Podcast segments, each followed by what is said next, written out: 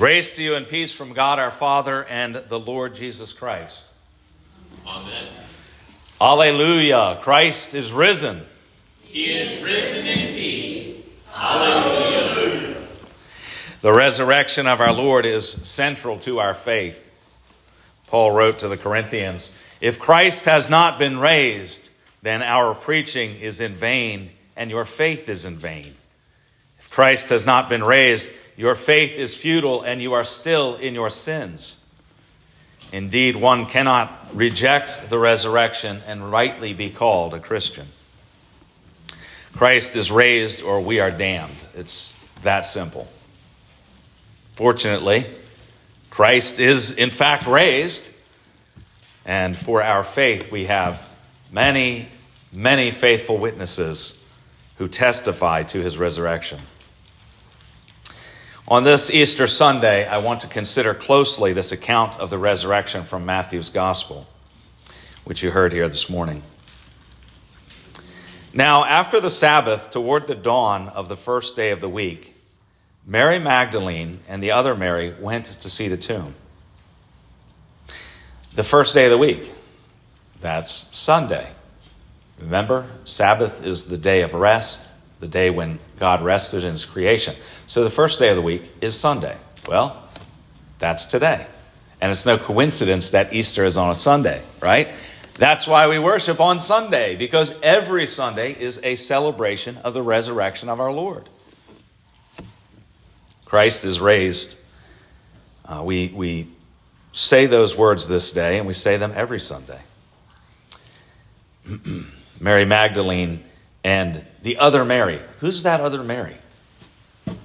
Uh, most commentators would say that the other Mary is the mother of James and Joseph, and you can see her with Mary Magdalene in Matthew uh, 27. So it's it seems like that's uh, the, the, connection there.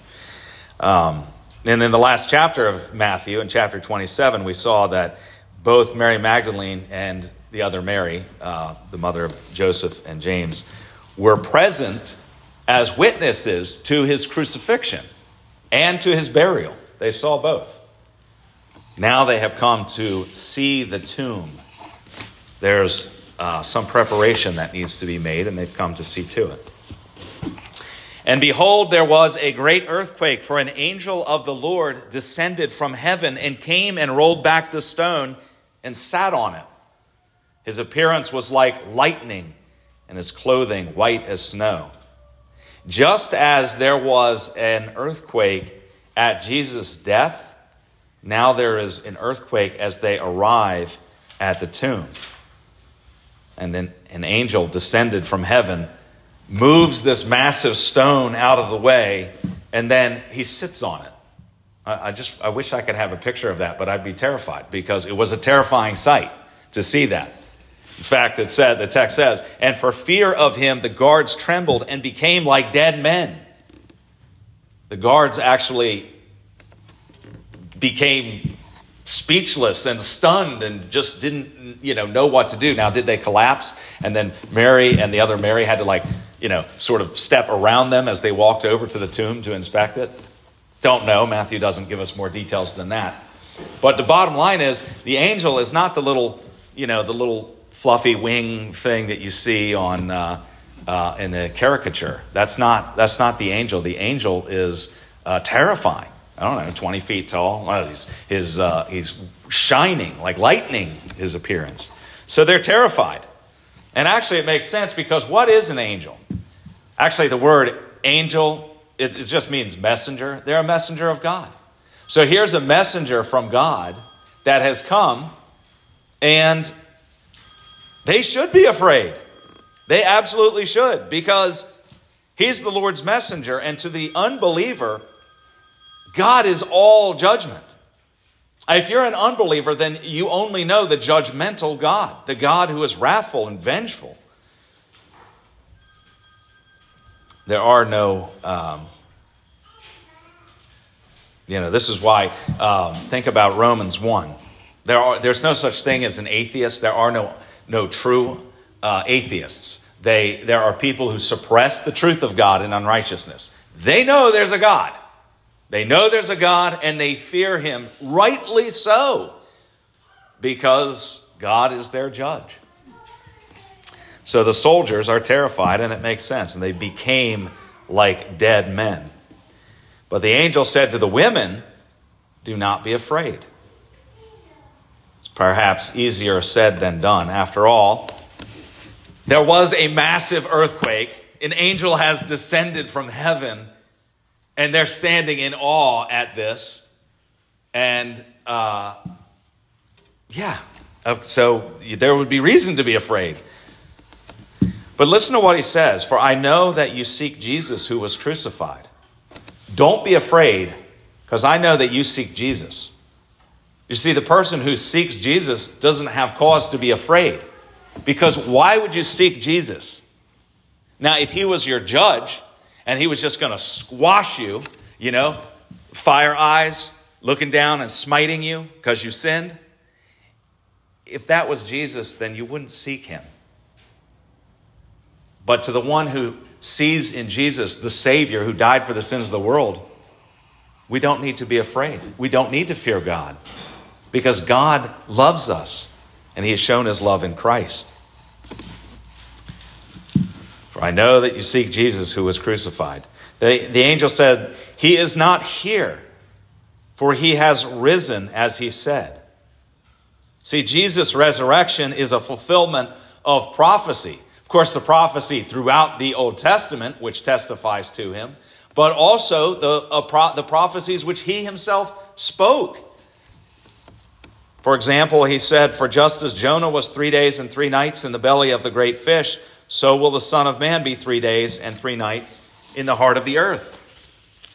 Or think about Jesus saying, Tear down this temple, and in three days I'll rebuild it. He was crucified in part because of that confession that he made. So he was saying, I will rise from the dead. And of course, he did in fulfillment of those prophecies. So the angel, to sort of summarize all that, the angel is saying, Take heart. The, the witness of Jesus was true. He is, in fact, risen, as he said he would, and you can trust in him. That, when he says, Don't be afraid, that's what he's saying. He's, he's wrapping it all together and saying, Don't be afraid, for all of the things that were prophesied have come to pass, and it's come to pass for your good. Therefore, you need not be afraid. Then he said, Come and see the place where he lay. The angel has invited them to come and bear witness to this resurrection. Now, the angel has given them a command so far uh, one command, which was do not be afraid. He gives a second command along with the promise. He says, Then go quickly, there's the command, go quickly and tell his disciples that he has risen from the dead.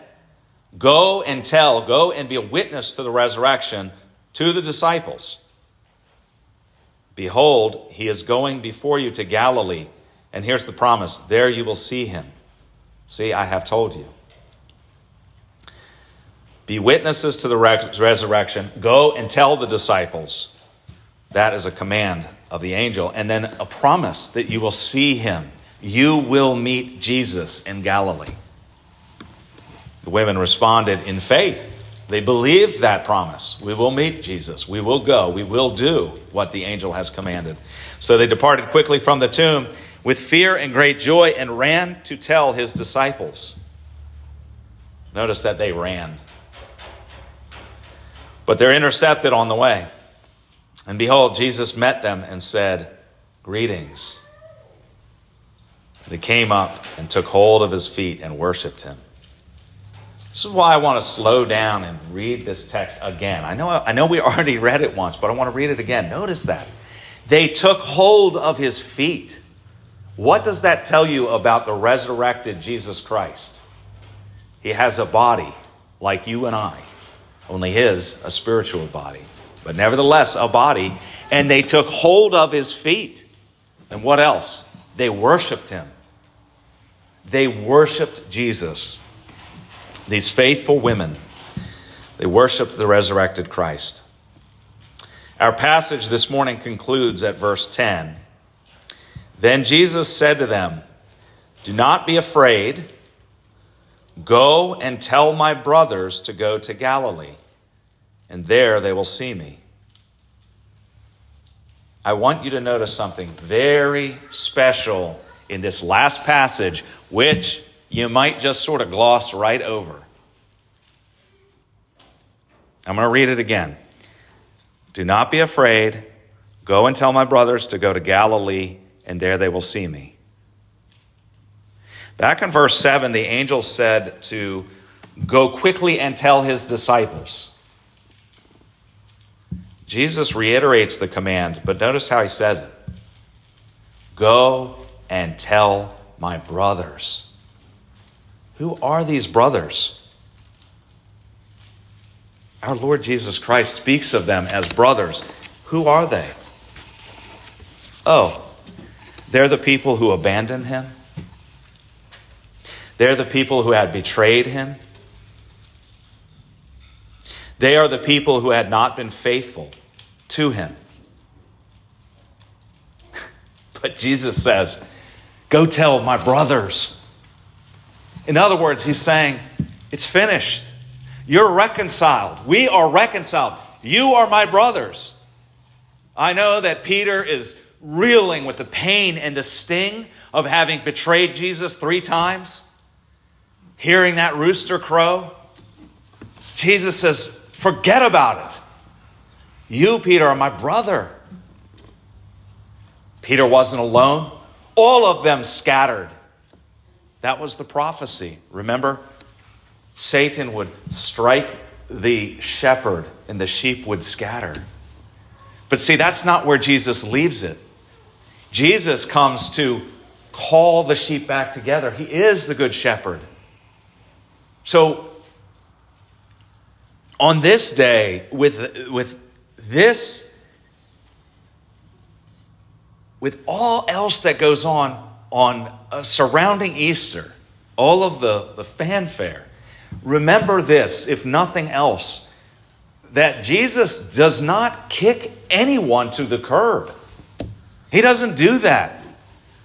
He says, You're my brother. You're my sister. We are reconciled because of the work that he has done on the cross. He has taken upon himself your sins, all of your sins, and the sins of the whole world.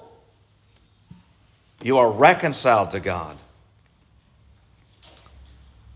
In Christ, you're reconciled. Jesus Christ was delivered up for our trespasses and raised for our justification. So on Easter Sunday, hear the good news and believe. The peace of God, which passes all understanding, keep your hearts and minds in Christ Jesus.